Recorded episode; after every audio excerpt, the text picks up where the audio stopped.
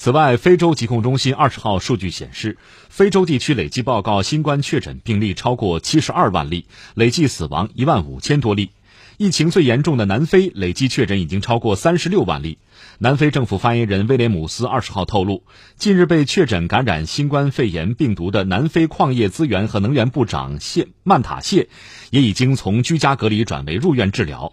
法新社报道，预计未来几周南非将达到疫情高峰。根据非洲疾控中心近日发布的报告，为防控新冠肺炎疫情，已有四十个非洲国家处于全面关闭边境状态，三十四个国家实施宵禁。